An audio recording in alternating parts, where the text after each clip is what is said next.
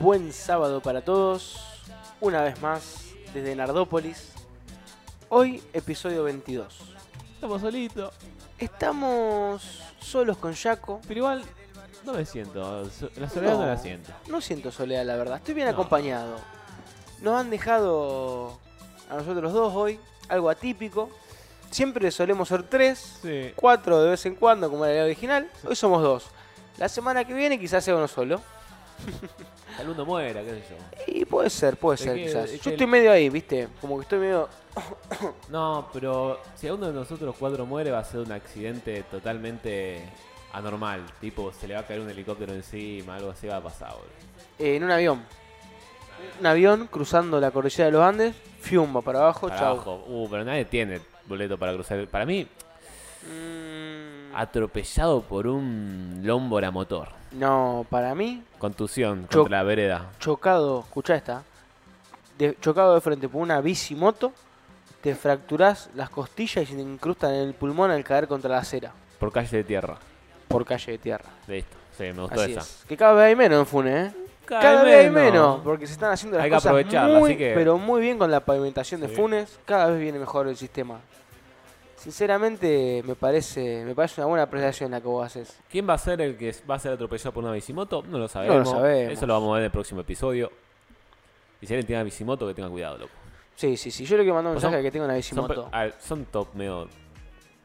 A, a mí la bicimoto no me gusta. No, a mí tampoco. me parece lo peor de dos mundos, porque mira, no tenés la fuerza de voluntad para manejar una bicicleta y no tenés, digamos, eh, la capacidad pecuniaria para soportar un motos, eh, una motocicleta. Entonces, queda como mal, está ahí en el medio. Lo, lo siento muy invento hippie con Sí, de sí, europeo, sí. francés. ¿Sabes, ¿Sabes cuándo me va a gustar menos cuando la hagan eléctrica? Imagina una bicimoto eléctrica. Que Ah, no, pero no ¿qué? una bicicleta eléctrica. No, no, no, no, no, no, Una una bicimoto, bicimoto eléctrica. eléctrica. Yo quiero que los locos hagan hacer como la canción nefasta Residente de René, le van a tener que poner un vasito de plástico atrás para que haga ruido a carro, entre comillas, como dice él. Igual lo Ah, banco. No, yo lo doy. Yo también. A mí también me dolerían las penas viéndola a través de la ventana de un avión, boludo. Sí, llamando al Al 1558 77758 para ver quién le contesta. Qué sé yo, pero Eh, bueno. Si no te contesta nadie, amigo, ya está, ya te querés, boludo. A mí me gusta el tema que elegimos para arrancar hoy, porque antes de meternos en lo que nos compete, que dicho sea de paso, van a ser los siguientes temas. Hoy vamos a estar hablando de los dandis del Congo, el manuscrito Voynich, que es un tema muy interesante, y por último, de la inteligencia artificial, que es un tema que preparó mi compañero, Sí. que le voy a pasar a presentarlo ahora, porque te presenté de manera informal, Jaco Bruno Alejandro Villarreal Melosi, El mismísimo. a mi derecha. Igual, a mí me gustó mucho el tema. Es alguien a destacar elegante, me parece. Sí, Porque aunque no te guste su música, aunque no te guste, que es normal, porque tal vez un... antes era más de nicho, ahora no es tanto de nicho la, lo que es la cumbia Es que no- 420, Es como que no sé si fue de nicho, porque de la noche a la mañana explotó y lo escuchaban no, no, todos, los, obviamente, todos los sectores sociales lo escuchaban. Gracias a Luis Arrap, grabate un Villarrap. Ey, Bizarrap es mágico, boludo. Sí, igual pará, porque ella le había pegado ante Bizarrap. No, Con obviamente, RKT. obviamente, RKT. Mira, Pero, a ver, además, eh, hay, hay como dos etapas de elegante. Uno, antes que lo conozcás y después que lo conozcás. Te cierra mucho después de lo conocerlo. Porque antes de conocerlo decís, bueno, un, un cumbianchero más que saca buenos temas, como buen ritmo, buen punch, buen bajo, tucutú, tucutú, sí, tucutú. sí, sí, sí. Pero después vos decís, eh, este es un, mencho por, ahí, que está ahí. Después lo conocés, ve una entrevista, es un nene, boludo. Claro, Es un nene a, elegante. a mí me cayó la ficha en dos aspectos. El primero, cuando estuvo siendo entrevistado por Ibai Llanos, Sí. gran stream en español, que yo lo que más me acuerdo de ese stream es que Ibai trae una paella, un plato español típico para aquel que no lo conozca, con ar- compuesto por arroz y, y frutti di mare, diría italiano, o mariscos. Y el tipo no sabía cómo proceder a comer la paella. Y Ibai le tuvo que explicar. Y le dice, mira, yo nunca comí esto, no sé cómo se hace, si con la mano, No, con qué. Para mí, yo también coincido en vos, el momento de más introspección elegante es en el stream de Ibai, en el que yo, eh, yo lo estaba viendo con un compañero de la facultad y no podía parar de repetir, es un nene. Porque le dan una comida y está como si un pibito que le Está probando por primera un- vez. Eso, esto me hace acordar cuando mi mamá de chiquito me llevaba a un restaurante asturiano, eh, La Marina, queda primero de mayo y el monumento, casi por ahí. Y es como un subsuelo. Y yo me acuerdo que bajaba y me entonces compramos paella. Y yo decía, ¿qué es esto? Unas. Y yo, Claro, "No". el pulpito, ¿viste? El Mm. pulpito, boludo. Y elegante, como que pone esa sonrisita de nene que, viste, cuando te muestran es así. Sí, Como que sí, sí, la sonrisita. Y decía cosas tipo de. No, re rico está esto, loco. Y decía- era que. Bueno, a mí la segunda, cuando me cae la segunda ficha sobre elegante es cuando está hablando en la mesa de lo de Mirta de Grano sí, con Juanita Viale lo cerró y, y le dice que no, que a mí eh, me dieron dinero y demás, pero está mal que, que den dinero porque eso genera inflación. Amigo, el tipo explicó cómo se amplía la base monetaria para el pueblo, ¿entendés? Amigo, el elegante sabe más que Kichilov. Yo no lo pondría en duda eso. Además, te está olvidando de algo muy importante. Amigo, cuando, cuando, ay, cuando interrumpió para preguntarle de los cubiertos, lo amo, Claro. boludo, lo amo. Cuando fue agredido en vivo por Viviana Canosa, que ella le decía, ah, pero vos, vos el celular ese lo robaste, o la nódula la robaste, esto, aquello y lo otro. Y él le explicaba que no, que fue una transacción válida entre los privados, en la cual entró un celular y era una computadora, que solamente por un tema de melatonina, Viviana Canosa para, para él elegante ya era un chorro. Pero bueno, Igual, Viana Canosa fue a hacer tipo circo con ese programa que Sí, me parece que salió- hizo todo lo contrario. para mí le salió el tiro Sí, al pie. Exactamente, exactamente, porque es que no, no lo puede tomar más elegante, amigo. No. Amigo, te das cuenta que va al bar- barrio con la hija, se haga Sí, llorar, ey. toda la gente atrás. Amigo, Amigo, es yo estaba viendo, increíble. estaba viendo a Jesús siendo seguido por los apóstoles ese día. Era totalmente eso. Pero para, para ya ir cortando con el tema de elegante, que de estas filas de Nardópolis eh, lo bancamos a morir. Aguante elegante. Saramay no tiene, digamos, no tiene ningún tipo de comparación con No, elegante no, porque no. está años luz elegante. Saramay crea mal ambiente además, Sí, boludo. sí, Crea sí. un ambiente de mierda cuando lo Eh, ponen en los bares. Saramay, no, el loco que se sentaba atrás, y lo único que hacía era reprobar y cagarse a puñete en la escuela. Y que vos decías, Nada más. Y después al banco te lo dejaba hecho poronga, todo rayado con el compás, Sí, agujereado. sí. Y decía, dale, amigo, quiero ro- escribir y me sale todo así, boludo. te Tengo que poner tres carpetas para que me salga bien. Te robaba lo útil. Sí, sí. te- le, le prestabas plata porque nunca tenía. El tipo nunca te la devolvía. No, no, e- ese era Saramay, boludo. Pero bueno, lo que quiero remarcar elegante es cómo estará el país para que luego de haberse juntado con el presidente, con Alberto Fernández, Sara- eh, elegante, tenga que hacer un posteo desligándose de Alberto. O sea, fíjate qué lastre que, que el tipo tuvo miedo de que su carrera musical se vea afectada porque está cerca de Alberto Fernández. Y te digo otra, boludo. Algo más fuera de contexto para Sí. cerrar y es algo más personal entre, entre nosotros dos. ¿Te acuerdas cuando hablamos de las energías? Sí. Elegante y Saramay totalmente es un ejemplo. El Yin y el Yang. El Yin Yang, la energía positiva que transmite Elegante increíble. Y las de Saramay son pesadísimas, boludo. Sí, boludo. Son muy pesadas y algo que ni siquiera con conocerlo en persona, boludo. No, no hace falta, pero bueno. Ya entrando en la parte más seria del programa, lo de, esta, de este intento de presentación que Sí. fue bastante disfurcado. Jaco, háblame de los dandies del Congo. Uy, Dios santo, los dandy del Congo. A ver, tal vez podemos empezar como... Para, ubicar a la gente en, de- en dónde estamos hablando. Porque hay gente Voy a que no ubicar, sabe qué pero es el tipo Congo. desde el inicio. Dale. Porque me gusta siempre, cuando hablamos de archipiélago, cuando otras cosas, siempre por qué hablamos de esto. Nosotros, nosotros dos generalmente no somos muy amantes de lo que son los documentales y más de los que no, los que en sí Nómbralo. RT en español, Nombralo, perfecto. patrocinado enteramente por la Por el gobierno el ruso. gobierno ruso, que bueno, más allá de todo eso es un canal excelente y me parece que los documentales están bastante vistos objetivamente y no está tan tocado por la- lo que es el gobierno ruso. Obviamente es- va, va a ser imposible.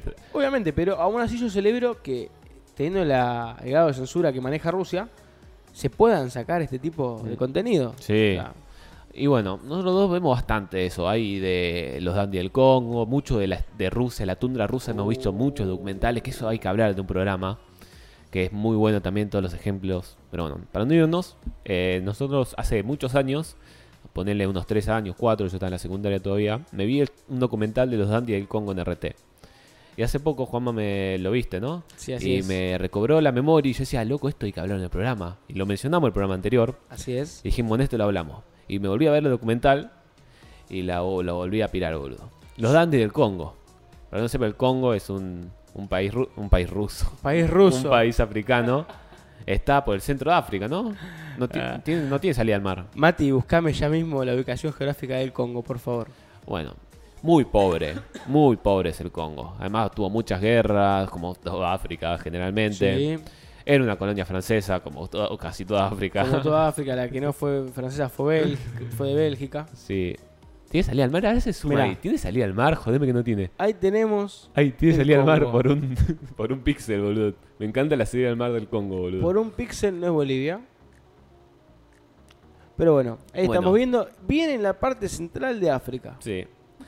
Y resulta que el Congo, al ser muy pobre, muy grande, muy todo. Mira, hay gorilas, amigo. Qué raro, boludo. Obviamente, amigos, África. Yo hasta que no los vea, igual para mí no existen los gorilas. pero eso es otro punto. Yo una vez vi un gorila en la 12, en la cancha de Boca. Yo veo gorilas ta- todos los días, ¿Sabe- rubio, sabe- diría un. ¿Sabe dónde veo gorila yo? ¿Dónde? En Cava, en los debates de Cava. Totalmente, totalmente. Pero bueno, resulta que en el Congo, muy pobre, muy todo. Y igual, como toda África es rara. Es muy rara y hay comunidades muy raras. Hay un misticismo africano impresionante. Yo creo que si al africano no le rompieran las pelotas, no lo explotaran, ya habrían descubierto la magia y los secretos de la Sí, es lo, alquimia. es lo que decíamos. Lo mismo con todas la- las comunidades indígenas, eh, las de pre- precolombinas, de Obviamente. América. Obviamente. Si no, si no, pa- si no entran por la, ¿Qué fue eso, No amigo? sé, amigo, pero rápido antes que explote todo. Pero si no fuera por Colón y porque nosotros seguimos toda la el desarrollo tecnológico, industrial de lo que es Europa, para mí de- descubríamos la magia. Tanto sacrificio, tanta edad de obsidiana en algún Eh, momento. en para algún vos- momento. Para algo tiene que servir. Sí, a ver, descubríamos la magia y África más. Af- África tal vez era más los... Sí, África era muy por nigromante para mí. Y nosotros íbamos más por magia negra, boludo. Me gusta, me gusta ese enfoque. Sí, muy nigromante. África, boludo. Pero bueno, resulta que en el Congo, nos, vamos una banda, eh, no nos pueden dejar solo, boludo. Sí, no nos pueden dejar solo. dale. Bueno, resulta que en el Congo eh, hay una comunidad llamada los Dandis del Congo, que en sí la comunidad se centra en un club llamado la Sociedad de Personas Elegantes. Eh, epa, recién caigo, boludo. Recién caigo que pudimos haber hecho un hilo muy bueno, pero bueno, ya lo perdimos. bueno, me perdimos. Bueno, la sociedad de personas elegantes, ¿qué es? Como podés ver, como podés ver acá, vamos a hacer una mini intro y ahora sigo explicando la sociedad de las personas elegantes, para que lo tengan en cuenta. La sociedad de personas elegantes es un conjunto de gente muy pobre como toda África, que no se destaca por tener dinero ni nada menos, pero que se viste con zapatos que, que pasan los 3 mil dólares, trajes de 4 mil dólares, que ahorran años para conseguirlo, eligen comprar eso antes que tierra se alimentara a la familia. Sí, Los sí. tipos viven por vestirse elegantes. Además, se endeudan de por vida, funden negocios. Bueno, en el documental hay una de las personas que lo dice que eh, forma parte de la administración de ese condado, digamos, ese- de esa provincia. Y él no pide dinero, sino que pide créditos a donde él, donde él trabaja Mira, eso- para poder comprar las prendas. Claro, antes de ir a los indicados, vamos a terminar de mencionar esto porque es un- lo No, tengo sí, acá sí, anotado sí, en los números. La sociedad de personas elegantes, primero, todo este movimiento surge, porque bueno, después de la Segunda Guerra Mundial, eh, obviamente, bueno, África estaba peleando con Francia, porque era una colonia. Y bueno, al ser una colonia, estaban varados en París después de la Segunda Guerra Mundial. Y estuvieron dos meses, creo que en París, varados. ¿Y qué hicieron los africanos? Compraron ropa. Mucha ropa elegante. Les gustaba lo que era la imagen del dandy francés del siglo XVIII, esa persona elegante que camina derecho, un pie delante del otro, se para rectito, saca pecho, bastoncito, galera, trajecito, y bueno. Claro, Le- pará, eh, ponle en contexto a la gente. O sea, vos pensás que sos un africano que anda en bola todo el día. Obviamente. Lo máximo que tenés una toalla limpia para cubrirte tus partes. Vas a Francia, ve al hombre europeo, caucásico y demás, vestido de trajes y papá, esto que... Es un dios. Claro, esto es otra Esto que esto es magia. Claro, vos- el africano dice, esto, yo quiero imitar esto. Va, compra ropa. Toda la plata que tenía se la gasta en ropa, trajes. eh, por acá tenían, todo eran marcas, eh, Kansa, marcas Hugo Boss Hugo también. Boss, eh, ay, eh, Carolina Herrera.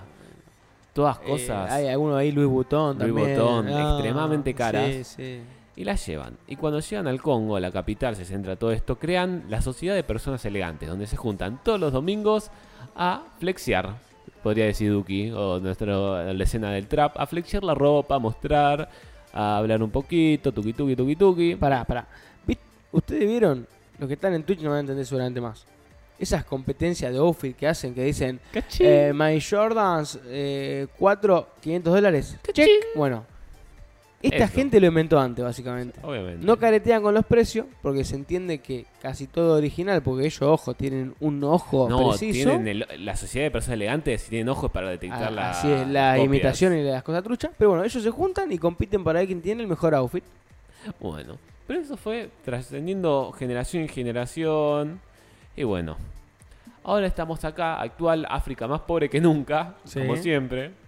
Y la gente sigue aparentando que una la clase alta ari- aristocrática del siglo XVIII por las calles donde es tierra, caca, eh, un pibe muerto de inanición en una esquina. Hay uno que me mata, en la parte del documental, sale un tipo de la casa, usted imagínese, ¿no? Todo el de naranja, traje el y demás, naranja. ahí con el bastón. Y pasa una señora al lado, con una fuente de agua ahí en la cabeza, y lo va mirando, como diciendo, ¿qué hace este tipo? No, O sea, no, pará, ¿sabés ¿quién qué es lo peor? que es? No, no, no, no. La gente les tiene mucho respeto. Sí, los son miran. los jefes, son los jefes. Y Si al inicio del documental, no sé si te acordás, estaba caminando uno de los muchos dandy y un tipo se acerca a la cámara gritando, este es el jefe, el maestro, Sí. este sabe todo, gritándote como Sí, si sí, fuera sí, un sí. dios, boludo. Y resulta que toda esta gente, además de eso, tiene escuelas de dandy que también enseñan a ser dandy. Claro, en la escuela de dandies les enseñan dos corrientes. La primera, a cómo vestirse, cómo elegir, porque mirá cómo son, que llegaron a la conclusión de que hay ciertas prendas que no se usan con otras. Es básicamente decir, si usas esto con esto, sos grasa, básicamente. Pero ¿qué pasa? Algunos se dieron cuenta de que no podían seguir, de, igual ya voy a profundizar en esto después, Sí. pero no podían seguir esta manera de despilfarrar el dinero y demás. Entonces se pusieron a hacer sus prendas ellos mismos. Claro, ob- obviamente hay otras escuelas, podríamos decir, que se, bas- que se basan en el precio de la ropa, pero las que están más a auge ahora, obviamente, porque bueno, los que los de la otra escuela se murieron de hambre seguramente, eh, que es que ser dandy no significa usar ropa cara, sino vestirse elegante, elegante y bien vestido, bien vestido. Pero bueno, vamos a, podríamos dar unos ejemplos que yo, por ejemplo, hay uno que me mató, que hizo una ONG de dandies, Oh, sí. que es Da- para... ¿Dandy en peligro? ¿Algo así? Sí, Dandy's en peligro. Y parece el título de un...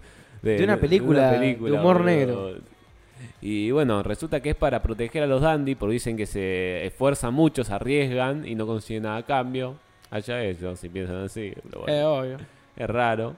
Y eh, por ejemplo hay otro que cuenta que eh, hace este monólogo la persona. Voy a ponerlo como si fuera él. Eh, a mí, mi hermana se me acercó y me dijo, vos te gastás 3 mil dólares en unos zapatos y yo no puedo comer. Vos tampoco podés comer. La familia se está muriendo de hambre. No tenemos casa. Tuviste que haber comprado unos terrenos para cultivar y poder comer. Dice, a mí que me importa. A mí que me importa. Sí, boludo. Mira, trajecito, corbata, bonete, Sí. tuki, tuki, tuki. ¿Qué me importa? ¿Qué me importa? ¿Cuánto más tiempo? ¿Qué querés vivir hasta el 80 en África? Ya está, tanto te gusta Claro. A, a mí uno que me encanta, haciendo con el tema de los monólogos, que es literalmente el hermano del que él nombró. Porque es así, el, el hermano del que creó esta fundación Es fue, Valero, boludo. fue uno de los primeros dandies. Y el tipo este tenía una... em- O sea, vos imagínate esto, amigo. O sea, ya de por sí es difícil vivir en África. Tu papá crea una empresa de albañilería en África. Hay que remarcar en África todo el tiempo para que se entienda lo complejo. Una empresa de albañilería que funcionaba bien, tenía cuatro empleados. El loco este le empezó a sacar plata de la caja para comprar traje, corbata, ropa, zapatos. Muere el padre, queda como jefe de la empresa, la funde a la empresa entera para poder seguir siendo un dandy. El tipo no se arrepiente, no se arrepiente. No, para no, no, nada. no, no, él no se arrepiente de lo que vivió, porque para él son experiencias hermosas y... A la Y gente en duradera. vez de comprar, poste, poste, en vez de comprar tierras, cosas productivas, ya está. Para, para que la gente entienda. El caso este del, del zapato, que puede parecer exagerado, es literalmente así. 3 mil dólares. Este muchacho pagó 3 mil dólares un zapato de Yo me cuero. acuerdo 8, 8 millones de franco, De eh, franco francos congoleses. congoleses. franco congoleses. ¿Qué pasa? Con esos 3 mil dólares compraba una parcela de tierra. Literalmente estamos hablando de comprar un terreno. Y prefirió comprarse un par de zapatos. Locura. Igual A ver. no me quejo. pues, ¿sabes por No, qué? no. Amigo, está en África. ¿Para qué mierda querés A ver, un a mí me parece que esta y- gente, vos, vos ponete, Ah. son africanos, es imposible que salga de ahí. A ver, no es imposible, pero es extremadamente difícil sal- salir de la clase en la que estás y estás destinado a vivir toda tu vida en la, en la mundanez total de estar sobreviviendo literalmente en África. Te la posibilidad de destacar, de hacer algo diferente. Claro. de, de qué sé yo, ser tú mismo tal vez es algo controversial que sea a costa de tus fondos familiares, pero bueno, a- a eso cada uno lo piensa, pero bueno, tiene la de ser algo diferente, ser algo más, ser el, el jefe del lugar, el, el, el que está arriba por usar un traje y unos zapatos que valen más que el de todo el pueblo. Sí, sí, sí, sí. Pero, me, me- o sea, yo no, no, no, no me cierra, eh, sale más que todo el pueblo, pero el tipo es el, está en el top más pobre del pueblo. Porque literalmente no tiene plata. Hay Claro. uno que, ¿viste? El que muestra que, bueno, acá tengo las, corba- las corbatas y se ríe y tiene No. un bolsón de corbata. Bueno, ese que yo estaba contando antes. Es un tipo que pidió, trabaja en el Estado y pidió tres préstamos. En total yo había pedido de 13 mil dólares. El primero fue de 8 millones, después de 6 millones y después unos 2, 3 Claro, claro. millones. O sea, en total ju- juntó 13 mil dólares. Y vos decís, con 13 mil dólares en África, sos multimillonario. Y no, el tipo compró zapato, Mirá, es- corbata, moño, galera, bastón. Imagínate que el salario promedio por mes es de 25 dólares, como dice ahí. Claro. Y salen 3 mil dólares solo los zapatos. Dale. No, no, es una locura. Dale. Pero escúchame, el tipo sale con el traje de una casa de chapa. Lo banco totalmente. Es como estaba diciendo Ay, antes. boludo, hay una escena, eh, justo una foto del, del traje naranja, que ese traje naranja creo que lo hizo él mismo el traje. Sí, este es el Que, de las que corbatas. sale, que sale, esa, esa foto me vuelve loco a mí, dale, Sí. boludo, dale. Mirá cómo lo miran encima. Amigo, boludo. ¿qué está pasando, boludo? Es que vos mirás esa escena deprimente. Yo quiero ser el traje naranja toda la vida. Sí, obvio, y no, No, no importa quiero si, tengo, otros. si tengo anemia el 80% de mi vida, ¿Qué dale. me, qué me importa? Facherito. Totalmente. No, pero es, es loquísimo, es loquísimo, boludo. Y... Bueno, yo cuando vi este documental se lo pasé a mi viejo. Y mi viejo no podía creer que sea verdad. Y se lo pasó a un par de amigos y ninguno me creía que sea verdad. Pero uno no entiende cómo funciona África. A mí me gustaría conocer África. Si me dicen que soy, digamos, voy como una especie de narrador, ¿viste? Omnisciente, que no le puede pasar nada. O sea, una bala AK-47 no te mata, ¿entendés? Porque me parece una cosa de loco, o sea, el pensamiento africano me parece algo tan irreal, boludo. Tan distanciado a estas costumbres que tenemos nosotros acá de este lado del mundo. Aparte, cómo ven la vida de ellos. La excentricidad. Es que Sí. claro, te manejas tan en lo mundano que hacer esto, que tal vez es algo, ponele, normal en, en algún país medio. Hacer esto es tan excéntrico, hay tanto contraste en esa foto, tanto contraste, que a ver, es para analizar. Acá viene un fotógrafo y dice, no, la paleta de colores. Viene un sociólogo, no, el traje. Es todo contraste, boludo, todo. Sí, sí, sí, sí. Pero aparte vos pensás esto, vos llevás un dandy a Washington, eh, perdón, a Nueva York. Va a la bolsa de valores. Amigo, hora pico. Ves ahí la gente del laburo, pero le agarra un paro cardíaco. Nunca vio tantos trajes juntos. Se muere. ¿Ves? Yo soy más fan de esto, porque está- eh, después está- había fotos de que usan trajes normales, que vos decís, bueno. Nah, Pero eh, este, este destaca. Este Nah, destaca normal no, normal no. Se llama tra- fl- floreal en interior. ¿hay ¿Cómo se llama el interior de los trajes? Sí, no sé, seguramente un dandy te lo pueda un- responder. Lo que deben saber, boludo. Sí, amigo. No, no. Mirá ese del medio, boludo. No, eso. No, no eh, eh. amigo, el de la derecha, es una, esto es una foto de una canción. Sí, la portada boludo. de un disco. Esto es colores de J Balvin, boludo. No me jodan. Totalmente de acuerdo. Vos, Mati, ¿tenés algo para opinar de los dandy? ¿Tenés micrófono? Por lo menos. Uh, ahí está. Upa. Eh, Dios eh, habla, boludo. Eh, Dios, Dios está hablando. Eh, la verdad, es muy pintoresco. Muy pintoresco, no, no tengo otra cosa que A decir. ver, Mirá, Mati, loco. Mati, vos que jugaste bastante RPG Sim, esto es full nigromante. Esto es nigromante. Nivel 80. Sí, Sí. es- esto es, esto Nivel es 80. cuando estás nivel 120 y volvés al pueblo de los inicios. Es que, amigo, mira eso. Fíjese, fíjese el nene de la remera roja. Fíjese el nene de remera sí, roja. sí, sí, sí, no. no lo está, puede te- creer. está aterrado. Estás- Está aterrado, no, no, no, no puede creerlo. Tiene miedo, viste, el pibe. Y el de la derecha está como eh, enojado. Sí, dice, yo quisiera tener eso. No, Pero no, mirá no. esto, amigo. Hay una mina con una carretilla, boludo, en la mitad que de la calle. llevando a dos bebés en esa carretilla, boludo. Increíble. Nah, esta foto es, es todo lo que está Más- bien. Amigo, tienen impeca- impecables los zapatos. Mirá la dedicación que, la dedicación que tienen. No sé cómo hacen, lo deben tener laminado, Además- algo raro. Además, no es que caminan. Fíjate cómo caminan. Pie recto delante del otro. Caminan desfilando todo el tiempo, boludo. Sí, todo el sí, tiempo sí. caminan desfilando. Dale, Encima, boludo. el loco que tiene ahí, el del chaleco negro, ¿qué tiene? ¿La etiqueta, boludo? No. No, no quería debe ser. Creo que un. algo un colgante, qué. Amigo, le pegaron un fracaso cuando estaba saliendo. Tiene la servilleta, boludo. Andá pegar un fracaso a estos tipos, boludo. No, te mata. Encima, encima está teñido. Recién me doy cuenta, está, está teñido, boludo. Amigo, el de rojo tiene un mechón rojo. No, la amo, boludo. No, boludo, estos son los chicos del barrio, boludo. no, no, no. No, esto es mucho, boludo. No, ya Están- está, Tal vez está. están haciendo educación física estos pibes, boludo. Amigo, ¿algo más que acotar sobre los dandies? Es que, ¿qué, qué más, boludo? O sea, cualquier cosa que diga eh, queda Es redundar, es redundante, ya Es está, redundar. boludo. ¿Qué hacen en África, amigo? Estos. Esto no. Es que acá volvemos a lo mismo. ¿Qué, qué hacemos con África, boludo? A esta gente. Yo creo que a esta gente, vos le sacás la soda del cuello, 10 años, son peores que los chinos. Sí, amigo. ¿Sabes cuál es mi sueño? Tal vez. Wakanda para mí no es tan exagerado. Mi sueño es la. O sea, una África unida, todo entre todos. Acabaron la frontera en África. No va a pasar nunca. No pasa nunca porque. Porque si no hay malditos quilombo, a- Es, es literalmente el meme de. lo crean ellos el quilombo. Malditos franceses arruinaron a África, malditos ingleses arruinaron a África, malditos africanos arruinaron a Es África. que sí, amigo. Si no hay ningún problema con el inglés, el uno va a decir, yo soy de la tribu tuk tuk tum pum pu. Y el otro va a decir, yo soy de la tribu ting ting tong, boludo. Pelea a muerte para que se quede con la vaca. Con la vaca, claro, amigo, que son de sniper de jabalina, boludo. Está bien, boludo, qué sé yo. Está bien, si vos sos feliz viviendo así, negro, está bien. ¿Qué es eso, amigo? Y nunca van a salir de África esta gente, porque no tienen plata. No, van a vivir amigo. enteramente siendo el jefe de. El jefe de la, de la- del pueblo, tribu, no sé qué porón es eso, boludo. Es que no tiene sentido, amigo, no pueden pasar estas cosas. Además, Eh, yo, vos, pará, pará, pará. ¿Vos dormirías en África? O sea, teniendo toda esa cantidad de ropa en tu es que casa. yo me ponía eso. Yo tengo muchos amigos que me caen choreando todos los días. Amigo, yo no sé qué, si tengo más miedo, siendo albino o siendo esos tipos. Y yendo al vino, creo. Yo creo que siendo albino más porque tal vez te duele más cuando te matan porque Sí. te sacan vivo la piel, pero bueno. Sí, sí, sí. Los dos- también tenemos que hablar de los albinos, pero bueno, para otro... Próximo, Hostia, yo me acuerdo, Pará. si quiere hablamos. próximo episodio hablamos de los albinos. Listo. Les tenemos que pedir perdón a la audiencia porque hoy íbamos a preparar un tema. Íbamos a preparar. Uno de los integrantes iba a preparar un tema, pero no está presente. Que ¿Qué era tema? sobre asesinos seriales. Eso es lo que pregunté hoy. Así que te lo respondí. Así que decidimos pasarlo para el día 30 Ah. de octubre, previo a Halloween. Pero bueno.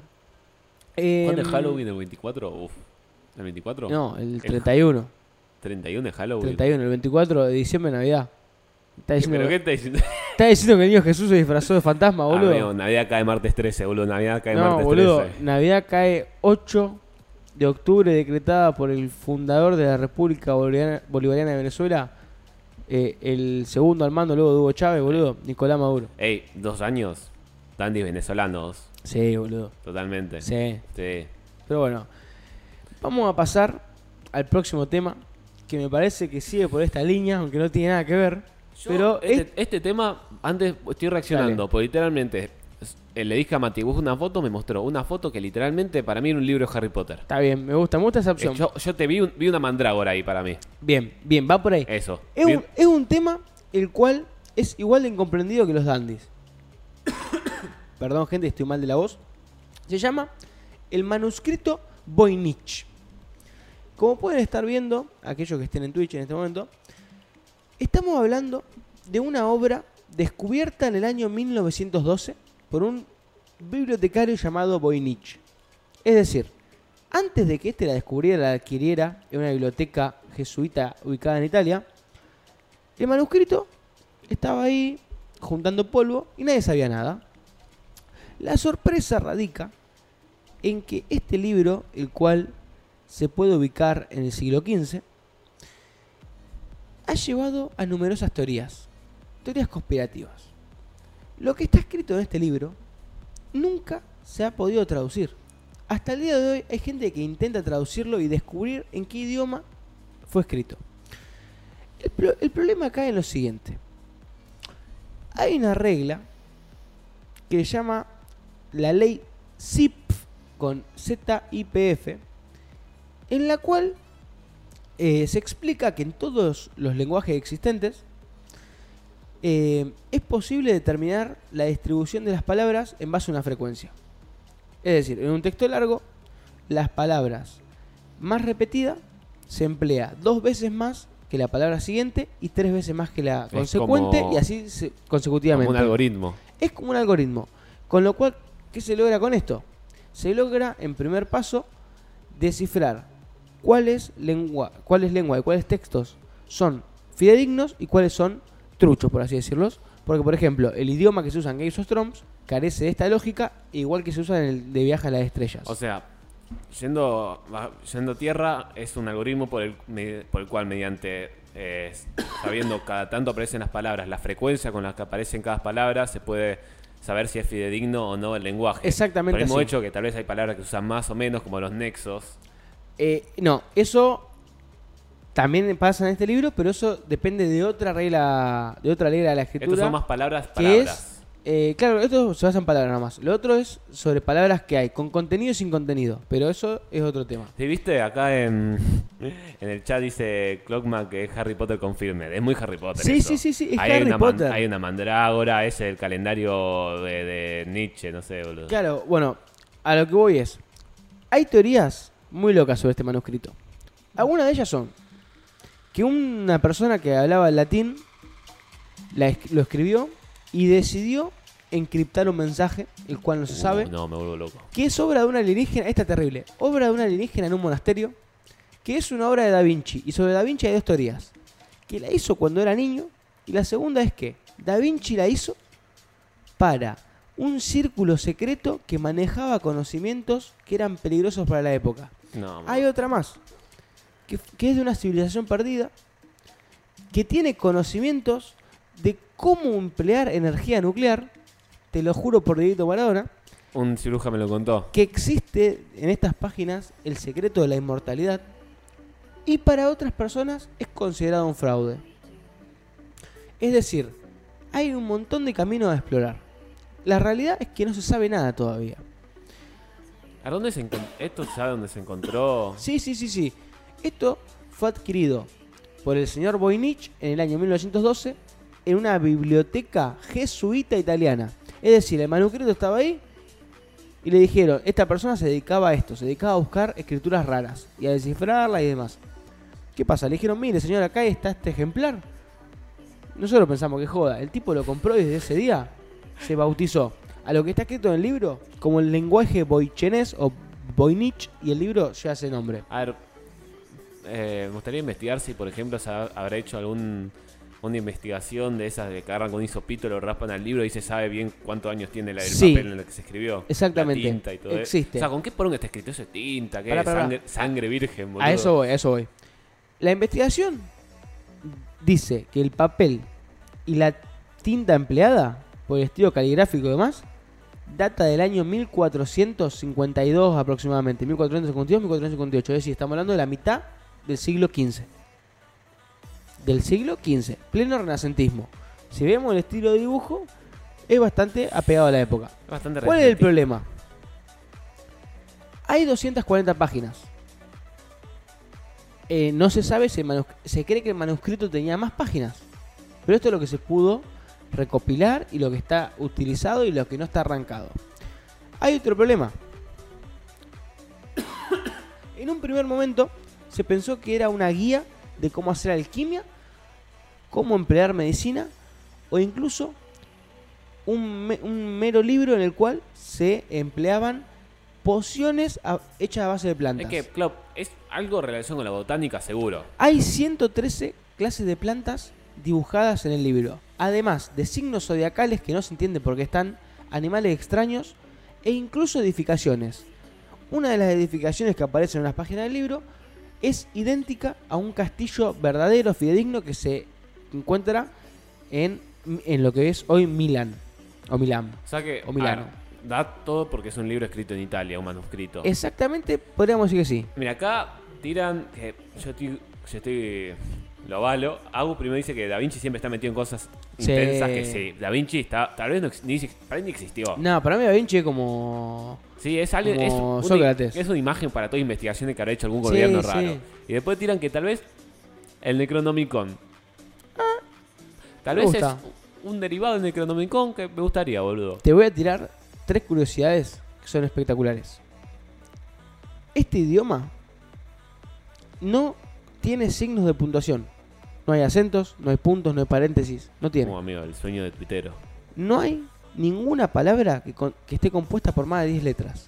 Por lo cual los investigadores llegaron a concluir que no está inspirado en fuente latín, ni siquiera en lenguaje europeo, sino que es más eh, tiene más que ver con lo que viene siendo lo- el método de escritura de la península arábiga o el hebreo. Oh, amigo, qué miedo, mirá eso, boludo. Yo no toco eso.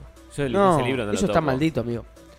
La curiosidad más grande es que en el año 2017, una editorial llamada Sole decidió inves- investigar a fondo el libro, una, una editorial española. El libro se encuentra en la Universidad de Yale, Estados Unidos. O sea, está ahí abierto, vos querés, vas, lo mirás, todo, no lo puedes tocar. Pero te invitan a que lo descifres. Esta editorial para facilitar el estudio y fomentar el morbo, en el año 2017 dedicó tres años enteros de trabajo para hacer och- eh, 898 ejemplares. Cada ejemplar, el día que salió al mercado, salía 8.000 euros. De esos ejemplares, 380 se habían reservado. El resto, algunos se perdieron y otros se fueron revendiendo. Un ejemplar de estos llegó a costar en el año 2019 28.000 euros. Es que viene acompañado un morbo increíble, amigo. A, a mí hasta me da ganas de tenerlo, boludo. Mirá eso, acá tienen, tienen razón, boludo. Eso de un aborto, aborto sí, aborto no, boludo. Sí, Amigo, es. ¿Qué poronga dice ahí, amigo? O sea, esto solo lo puede cifrar si es que se puede cifrar alguien en muchos años. No creo Sí, que no, actualmente se olvídate. cifrar. Va a ser con algún algoritmo, con una inteligencia artificial que pueda tener algún Bueno. tipo de algoritmo. sobre eso hay dos cosas más.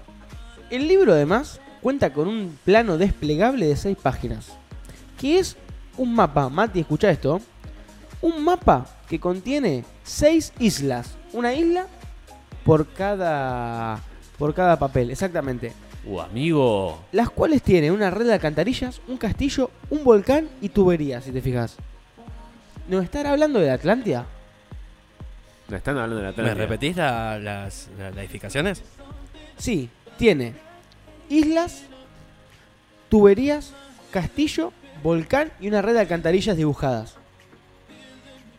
Es increíble. O sea, literalmente un plano de una mini ciudad. Es la Atlántida, amigo. No hay que buscar más. Está acá. Es que tal vez una escritura atlántida, boludo. Es que, ¿qué otra cosa hay, amigo? A ver, Italia, no sé si. ¿Qué tanto misterio puede tener las tierras italianas, boludo? Además, si, si ni siquiera fue escrito en Italia, si dice más para Medio Oriente. No se sabe, no se sabe nada. Y acá viene el tema más controversial. En el año 2018 se dijo que una inteligencia artificial había podido descifrar el manuscrito. Meses después, la noticia fue totalmente contradecida. Se indicaba que era una fake news. Una noticia falsa. Hasta el día de hoy, ni humanos ni IAS han podido descifrar el contenido que se esconde detrás de las palabras que conforman el manuscrito Voynich. ¿Qué, qué opinas? A ver. Es algo fascinante. Enteramente fascinante y muy interesante, amigo. Es literalmente. Hay cosas. Esto me vuelve loco. Que hay cosas que, to- que en el mundo que todavía. que no son nada.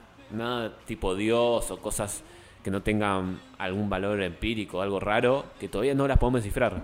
Misterios naturales, biológicos, Sí, sí. eh, de cultura, el fondo marino, por ejemplo, que todavía no se puede descubrir enteramente. Da miedo el fondo marino. El fondo marino da miedo. Es, es como esto, me- el fondo marino me causa lo mismo que esto, boludo. ¿Sabes qué me pasaba a mí? Cuando yo estuve viendo investigaciones, estuve viendo muchas fotos y videos sobre las páginas. Yo siento que si yo tuviera que pararme y decir, no, para mí es esto, para mí va por un tema de alquimia. ¿Sabes por qué? Porque mezcla plantas, combinaciones, figuras de personas y astrología. A ver, yo sé por dónde va y me parece que estaba pensando lo mismo. Por un hecho de que, bueno, en las culturas muy antiguas y a- hasta ahora, hay una relación entre lo que es la, tal vez más metaciencia, lo que es la, eh, algún tipo de medicina no convencional, como si fuera aquello, la homeopatía, que bueno, justamente homeopatía no es un ejemplo, porque a mí me parece que no es factible, pero bueno, en la antigüedad siempre se relacionaba mucho el movimiento de las estrellas con, tipo, en este momento solo podés tomar esta poción, y más que la alquimia, la alquimia era medicina antigua. La alquimia era Claro. es hacer medi- medicina en la antigüedad. que nosotros jodemos ahora, pero posta la alquimia fue un- Ey, una sí. ciencia imprescindible para lo que es la medicina actual. Y tal vez es, es, una, es un escrito en el que hay fórmulas eh, muy avanzadas para la época que quedaron perdidas porque, bueno, es nunca se puede descifrar eh, y fue una, es una cultura tal vez muy chica o, es que raro, amigo, ¿cómo una cultura con tanto conocimiento en lo que es la alquimia no prosperó de manera que se pueda tener un conocimiento sobre este libro, boludo? Mati, déjame esa foto un segundo. Mira, vos mira esto. Que por lo cual yo me inclino por la alquimia. No hay un pentagrama, no hay un pentagrama, pero si vos ves, son círculos en los cuales la disposición va de afuera hacia adentro y siempre con contenido interno formando cosas. O sea, y siempre hay divisiones. Y no quiero entrar en cosas supersticiosas, pero no sé si en cada círculo no hay 8 o 12 de división adentro. Y siempre son los mismos números. Este, me parece algo bastante interesante de analizar. Además, es que es increíble, boludo. Vos ves eso y. Estas son unas típicas cosas que todas las formas son por algo, boludo. Esa cosa que parece una mitocondria debe ser por algo, amigo. ¿Vos sabés qué pensaba yo? Yo pensaba que muy probablemente la segunda y la primera, perdón, la segunda y la tercera eh, pueden ser cuasi representaciones de un momento previo o cuando está sucediendo un eclipse. Claro, eso es lo que yo. Justamente, vos me mostrás y yo digo, ¿es mo- algo de un movi- movimiento estelar? ¿O son, qué sé yo, tal vez algunos eh, figuras que hay que dibujar en el piso con diferentes materiales, como si fuera, sé yo, Claro. flores, eh, pócima, para poner algún medicamento en el medio que se rellene con luz de luna, cosas así que son cosas que pasaban en la antigüedad Obvio. y siguen pasando. Obviamente hay gente que pone la- el vasito con luz de luna y dice, bueno, ya Sí, ellos. abajo de la cama, ¿viste? Sí, para sí, la para que, no, para que no te corren, boludo. Te doy dos datos técnicos más y pasamos al próximo tema. Dale. El primero es que el manuscrito se pudo llegar a deducir hasta el momento que hay algo parecido a las vocales. Es decir, hay letras que se emplean casi en todas las palabras, como pueden ser las vocales nuestras, la A, la O, la U, la E, la I. Y la segunda es que hay páginas en las cuales se repite durante todo el ancho del texto la misma construcción gramatical, es decir, la misma palabra, entre comillas, a través de toda una página. Con lo cual se llegó a suponer, y es lo que más se estudia, que quizás sea verdaderamente un mensaje cifrado. Es que es lo que más cierra, porque una civilización con esos conocimientos no queda en la nada. Y no había los medios para hacer desaparecer tanta gente en esa época. Ahora No, sí, obvio. ahora sí, pero antes Sí. no. Y acá dice Clock, que gracias por estar porque está hablando de una banda. Yo recién abrí cuando estaba hablando de tu tema, no sé si mencionó algo en los dandies antes, pero recién veo que está hablando acá. Te, te pido perdón porque no estaba con el stream abierto. Y bueno, disculpas. y dice que es algo más difícil. ¿En qué época se descubrió esto? El, ¿me ma- habías dicho? el manuscrito se descubre en 1912, Y las investigaciones datan de qué año, más o menos, ¿sabe? a partir de 1912. 1912. Y bueno, acá dice Clock que tal vez es un manuscrito maya, porque esa civilización no se sabe nada. Es algo bastante raro, pero ya con, con lo que me está no- mostrando. No, no podría ser maya, y te explico por qué Klopp. O sea, es como que estoy bajando la persiana, eh, estamos todos para fabular. Pero lo que dicen los investigadores es que por el tipo de papel empleado, la caligrafía y la tinta particularmente, y la pluma, porque es más, imagínate cómo fue la psicosis con esto, que descubrieron de qué animal es la pluma que usaron. Por eso se descarta la posibilidad de que sea una civilización extinta o de la que no sabemos nada. Eh, todos estos pergaminos que cesaron corresponden a lo que sería la zona de Italia del norte y las pinturas a lo que viene siendo Medio Oriente, que tendría sentido, ¿por qué? Porque Italia era uno de los principales consumidores de este tipo de tintas para sus Es escritos. que justo es, ese lugar, Italia, al norte de Italia, acercándose a Medio Oriente, es un popurrí de culturas, pero densísimo. Sí, obvio. Esto va a ser así. Yo, eh, eh, yo con lo poco que he visto en mi carrera, los- esto se va a descifrar con un algoritmo de inteligencia artificial que va a estar comparando y comparando y comparando y cuando lo programen en medio segundo lo va a hacer. El tema que va a faltar, que sé para mí ¿Sabés de quién va a ser? ¿Sabés de quién va a ser? de Sí, China. China. China, obviamente China, loco. Contanos justo, por qué. Este, me encanta este estos hilajes que hacemos, estamos tejiendo, boludo. Sí, boludo. Pero Estamos bueno. una aguja. Yo justo ayer estaba viendo todo lo que es últimas noticias en inteligencia artificial, software y todo eso, y me topé con una noticia que apenas la leí, se la mandé a Juan, mi Juanma me retrucó con otra noticia que ya me volvió loco. Que primero es que, bueno, el ex, ex jefe de software del Departamento de Defensa de Estados Unidos, que, que fue despedido justo hace dos meses, dijo que China literalmente está avanzado 15 años, casi 15 años en inteligencia artificial.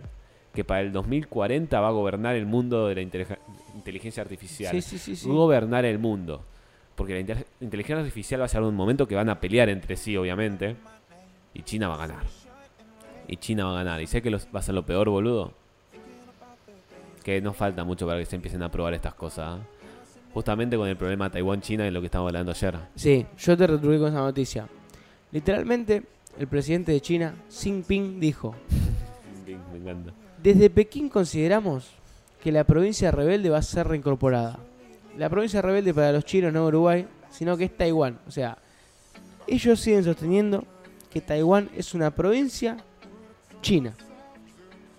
Y no lo dicen, y no, no tienen pelo en la No, lengua. no, no, Y dice No que tienen lo, pelo en la lengua. lo podríamos, la podríamos reagrupar o reinsertar por la fuerza. Y no lo vamos a hacer porque preferimos tomar la vía pacífica para no generar, no generar malestar en la región. Te está diciendo básicamente, mañana si queremos, recuperamos Taiwán a la fuerza, no nos importa nada. Pero lo vamos a hacer de forma pacífica. ¿Por qué? Porque somos amigables con el medio ambiente. Tira. Mira, palabra del presidente chino. El pueblo chino no permitirá nunca que fuerzas extranjeras le intimen y lo opriman. Quien lo haga corre riesgo de ser aniquilado ante una gran muralla de acero, acero edificada por 1.400 millones de personas. Es una locura dijo, pero bueno. Clock. Sí, hay un juego, hay muchas películas en las cuales dicen que esto es una pésima idea.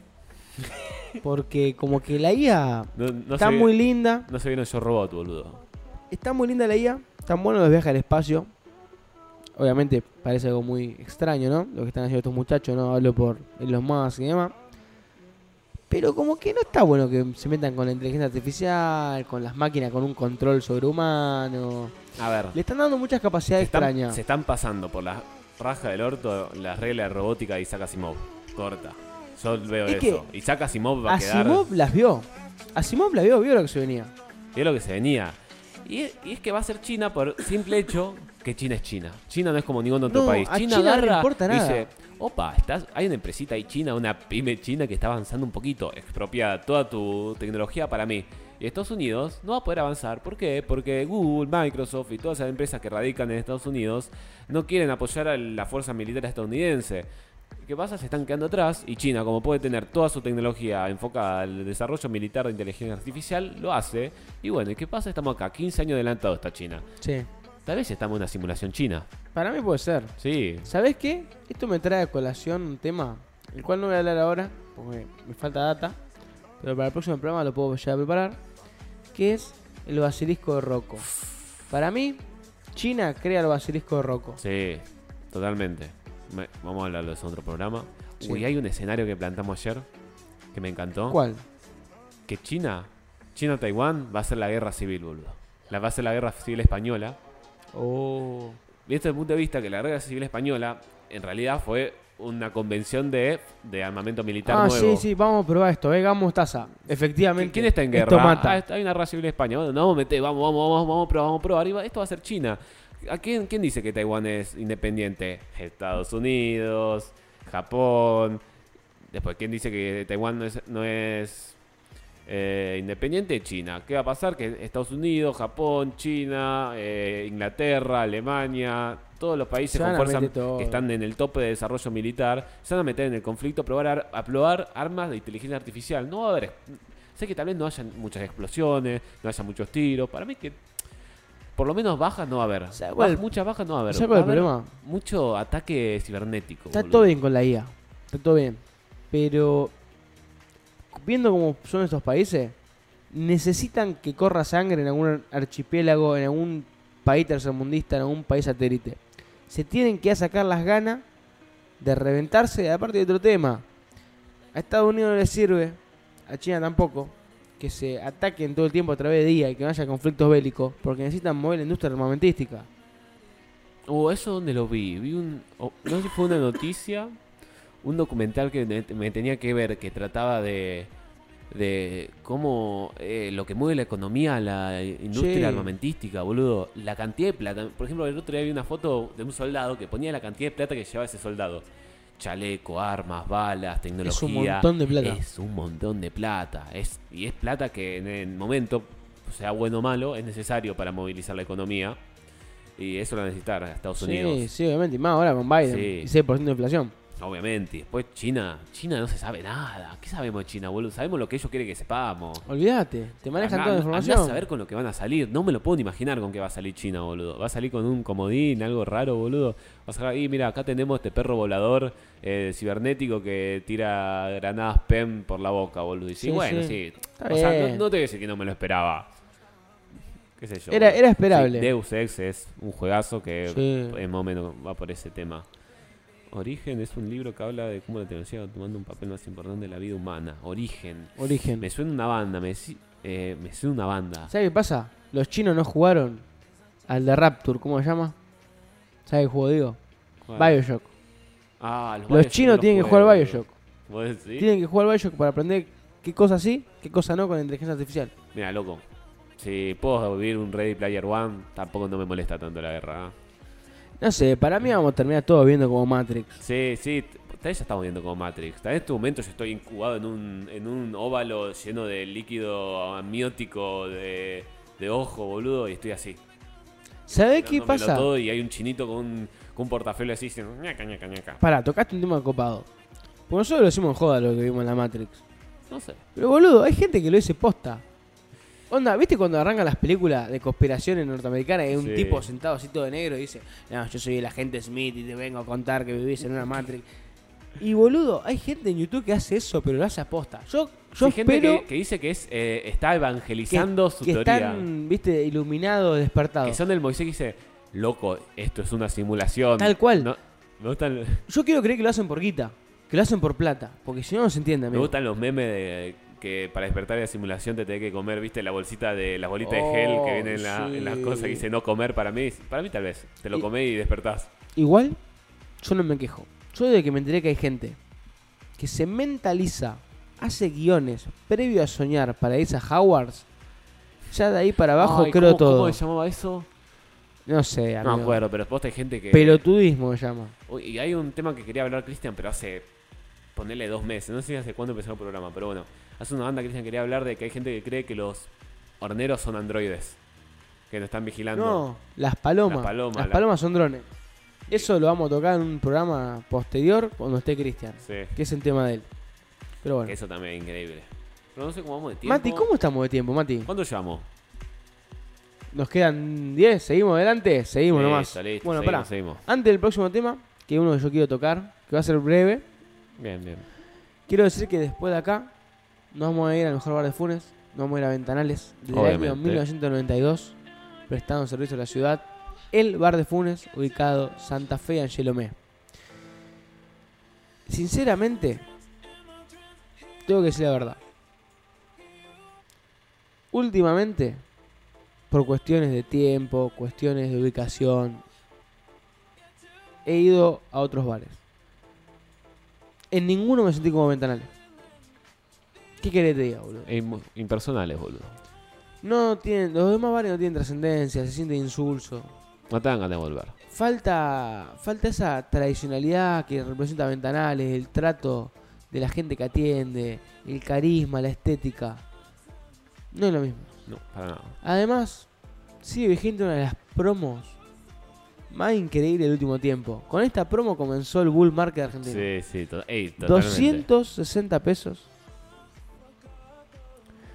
Un café doble con un vaso de soda o exprimido y dos medialunas. Piso histórico argentino de café, boludo. Espectacular. Espectacular. No tengo más palabras Vamos a tener que ir, vamos a tener que ir. Termina el programa y vamos a ventanales. Si alguien nos está escuchando y es de Funes, porque esto también le recuerdo a la gente de Twitch que sale en la radio. Si alguien quiere venir a hablar con nosotros a Ventanales, lo esperamos. Próximo tema que quería tocar. Este ya no me, no me dijiste otro tema. Este es nuevo para mí, ¿no? No, no, no. Esto lo acabo de hablar con Mati antes, tras bambalinas. Dame un segundito. Hola Vero, ¿cómo estás? Feliz eh, Día de la Madre el domingo para vos. Ay, boludo, no es hoy, ¿no? Y, no, no, el domingo. Ah, buenísimo. Muy buen fin de igualmente. Y desde ya queremos mandarles un saludo a todas las madres Ah. nardopolitas. Y gente, este es un mensaje para los más jóvenes, ¿no? Sobre todo para aquellos que, seguramente van a salir. Eh, no se la manden hoy a la noche. O sea, en serio, le digo, salgan, salgan si salir, salgan tranquilos, no se peguen la mamá de su vida, no consuman otro tipo de cosas. Porque mañana es el Día de la Madre. Y un día importante. Capaz que hoy no lo ven. Para ustedes capaz que un día más. Mañana lo van a sentir. Pero de acá a unos años lo van a sentir. Y, Y ni siquiera unos años, capaz cada unos meses van a decir qué boludo fui, cómo lo compartí estos Claro, no, no- momentos. No, es por ustedes. Es por la Es por la, es por la que le dio la vida. Claro, amigo. Mañana es un día importante. un día muy importante. Y está bien, uno te va a retrucar y te va a decir, eh, pero todos los días son el Día de la Madre. Está bien. ¿Sabes cuál es el problema con esa lógica? Vos estás banalizando y estás llevando a la rutina algo que tiene que ser especial. Y siempre es más chocante cuando es una fecha única que tiene un peso distinto. Así que, gente, mañana, si quieren una flor, si no quieren una flor, un desayuno, lo que sea, hagan un asado. Si no comen asado, Unas háganle palabras, por lo hagan unas papas, lo que, lo que sea, no importa. Pero, por favor, exprésense, cuídenlas bien, como ellas las cuidaban ustedes. Dicho esto, Ya me acuerdo de qué tema es. Quiero acuerdo. pasar algo que me parece una locura. Sí, Y hablando de la Matrix, creo que acá se rompió la Matrix. Ibai, para que no lo conozca, famoso streamer español. El que no lo conoce, seguramente amigo de Gustavo López. ¿Qué haces acá, boludo? Ibai Llanos, que tiene una gran relación con Piqué, la cual le permitió hace unos meses atrás comprar los derechos para transmitir en España la Copa América. Se juntaron un día y dijeron, vamos a inventar un deporte, Es joda al inicio. vamos a inventar un deporte. Campeonato Mundial de Globos. Todo por un video. Que Sí. en YouTube que seguramente muchos vieron que son dos tipos de Ohio, creo que son. Que están pelotudeando y, y cosas que jugaron todos. Está en un cumpleaños, hay un globo y tirado. y empieza a tirar pim. globo y que no, no toque el piso. ¿Por qué? Porque se pinchaba si tocaba el piso y vos que jugabas que no, no toque el piso. Claro, Y dijeron, ¿y hacemos un deporte? Con Piqué. ¿Y qué hicieron? hicieron un deporte. Hicieron un deporte con sponsor, con Campeonato Mundial, con Twitter verificado. ¿Y qué pasó? Ganó Perú. Y está bien, vos decís, jaja, el remate, ganó Perú. Jaja, dale, ¿quién ganó? No, no, ganó Perú. Serio, digo. El problema viene acá. Lo felicitó el presidente de Perú. Voy a leer el mensaje, ¿eh? Pedro Castillo Terrones, con su cuenta oficial, el presidente de Perú. Felicito a Francesco de la Cruz por esta digna representación del país y hacer, y hacer sentir que se oiga fuerte el nombre del Perú en esta competencia mundial. Grande campeón. Hashtag Ballon World Cup. Y no solo el presidente de Perú. Y no solamente quedó ahí, porque a ver, ya que te felicita el presidente de tu país por una competición de este estilo, ya es chocante. Lo felicitó además la cuenta oficial de los Juegos Olímpicos. Mati, ¿vamos con esa? No. Ahí está. La cuenta oficial, arroba Juegos Olímpicos, con su verificado, le puso arriba Perú. Y acá viene el dato. Voy a terminar ahí el mensaje, pero no. Pusieron un globo y la bandera de Perú. Está, o sea, Ballon World Cup, o mejor dicho, Juego del Globo, próxima disciplina olímpica. Ojalá, boludo. Ya está el ¿Será? skate, ya hay bastante. Metan el. Dale, boludo, sigan rompiendo el huevo con, la, con los caballos, con la equitación y demás. No van a meter el juego de globo.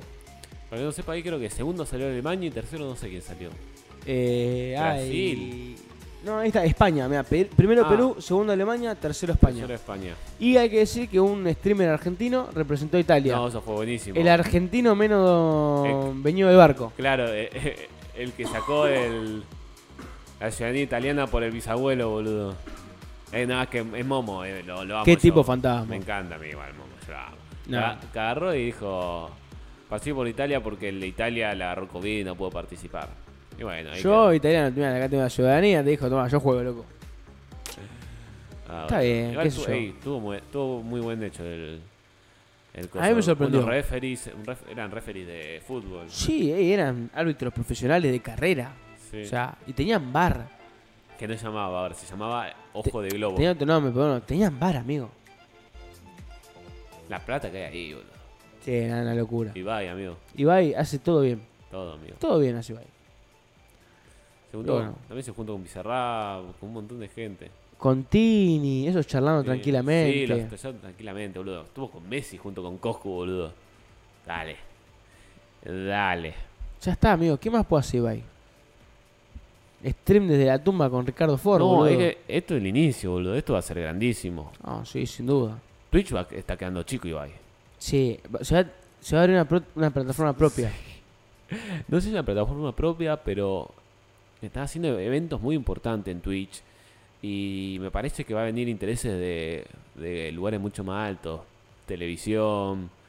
Parece que para mí va a ir por ahí. Que seguramente Ibai no lo acepte. Ibai va a estar con Twitch.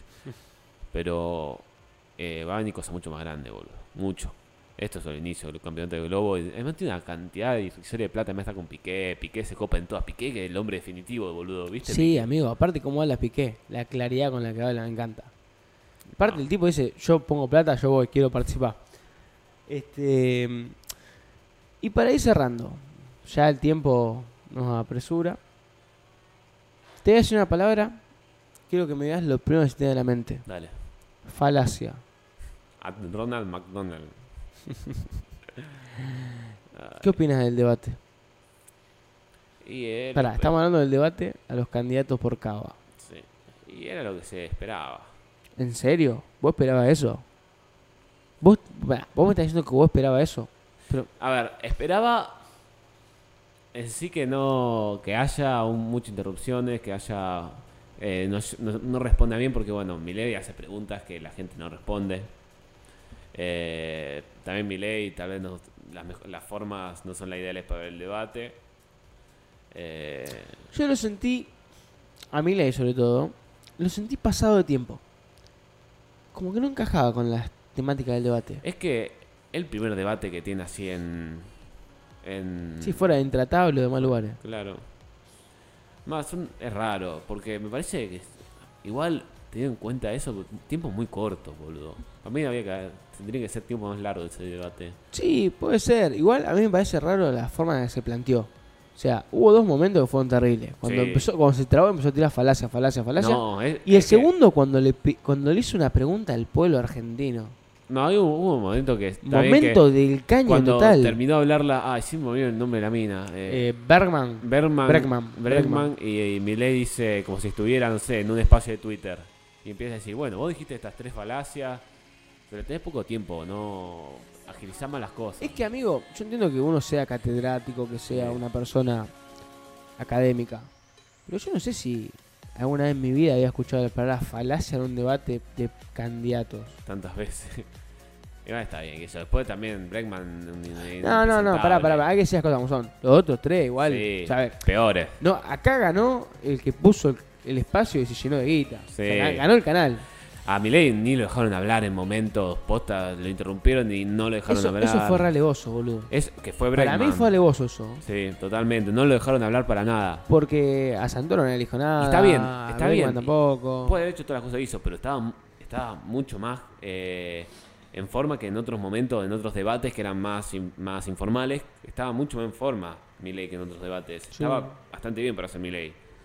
No sé, yo lo único que quiero decir, si esto llega ya al liberalismo, hay una oportunidad, no se perdió nada con el debate, sigan peleándola y esto es política. No rompan las bolas con Sí. ANCAP, no ANCAP, con liberalómetro. Muchacho, Viva la libertad, esto, loco. esto es política. Cabeza de termo, ganó mi ley el debate. Si sos liberal, ganó mi ley. Si sos junto por el cambio, ganó Vidal. Si sos persona normal, ganó Vidal. Claro, es un debate. si ga- zurdo, ganó Bregman. Es, un, está. es un debate. Gana el que tiene la misma ideología. Claro, ya está. Pero con lo de Milei sobre todo. Cabeza de termo, tacho en la cabeza con la banderita y vamos para adelante. Se acabó. Bueno, ya estamos para terminar. Estamos para despedirnos. Gente, nos despedimos de este programa típico. Muchas gracias por la compañía a Yaco. Igualmente, sí me hizo cortito. Gracias lindo, me gustó el programa a hoy ustedes. igualmente. Espero que les haya gustado el contenido que trajimos esta vez. Les quiero mandar un gran saludo, espero que tengan un gran sábado, que lo puedan disfrutar, que aprovechen un día hermoso, espléndido, con una cantidad de sol que te nutre la vida para vivir al alto.